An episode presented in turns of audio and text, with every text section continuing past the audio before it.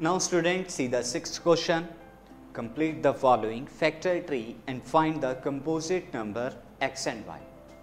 x and y जो इस factor tree के अंदर हमें फिल करने हैं आप जानते हैं फैक्टर ट्री कैसे बनता है हम क्या करते हैं ऊपर वाले नंबर के फैक्टर को नीचे की तरफ़ लिखते हैं यानी x के फैक्टर 3 एंड 195 195 के factor 3 and y and y के फैक्टर 5 एंड 13 तो अगर y के फैक्टर 5 एंड 13 है तो इसका मतलब क्या हुआ? y की वैल्यू 5 इंटू थर्टीन होगी।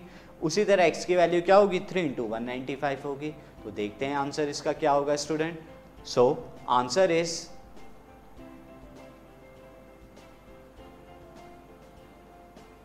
y is equal to five into thirteen यानी कि five into thirteen value sixty five हुआ y और सिमिलरली स्टूडेंट x की वैल्यू क्या होगी?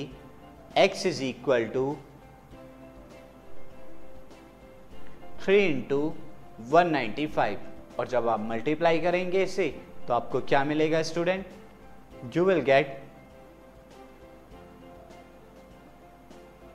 585 तो ये x एंड y की वैल्यू आपको मिल गई। ये पुट करिए ट्री में, आपका आंसर कंप्लीट हो गया।